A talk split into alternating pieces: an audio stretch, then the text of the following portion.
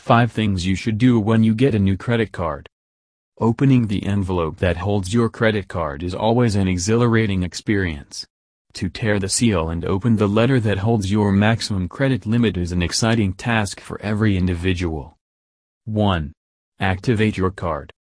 The first step is activating your card, which is an easy 2 to a 3-step process. You must simply call the given number and authenticate your details. These days you can also receive an OTP on your registered mobile number to set your card PIN. 2. Destroy old cards.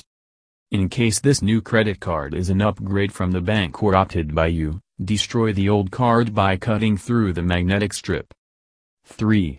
Read the rules and regulations.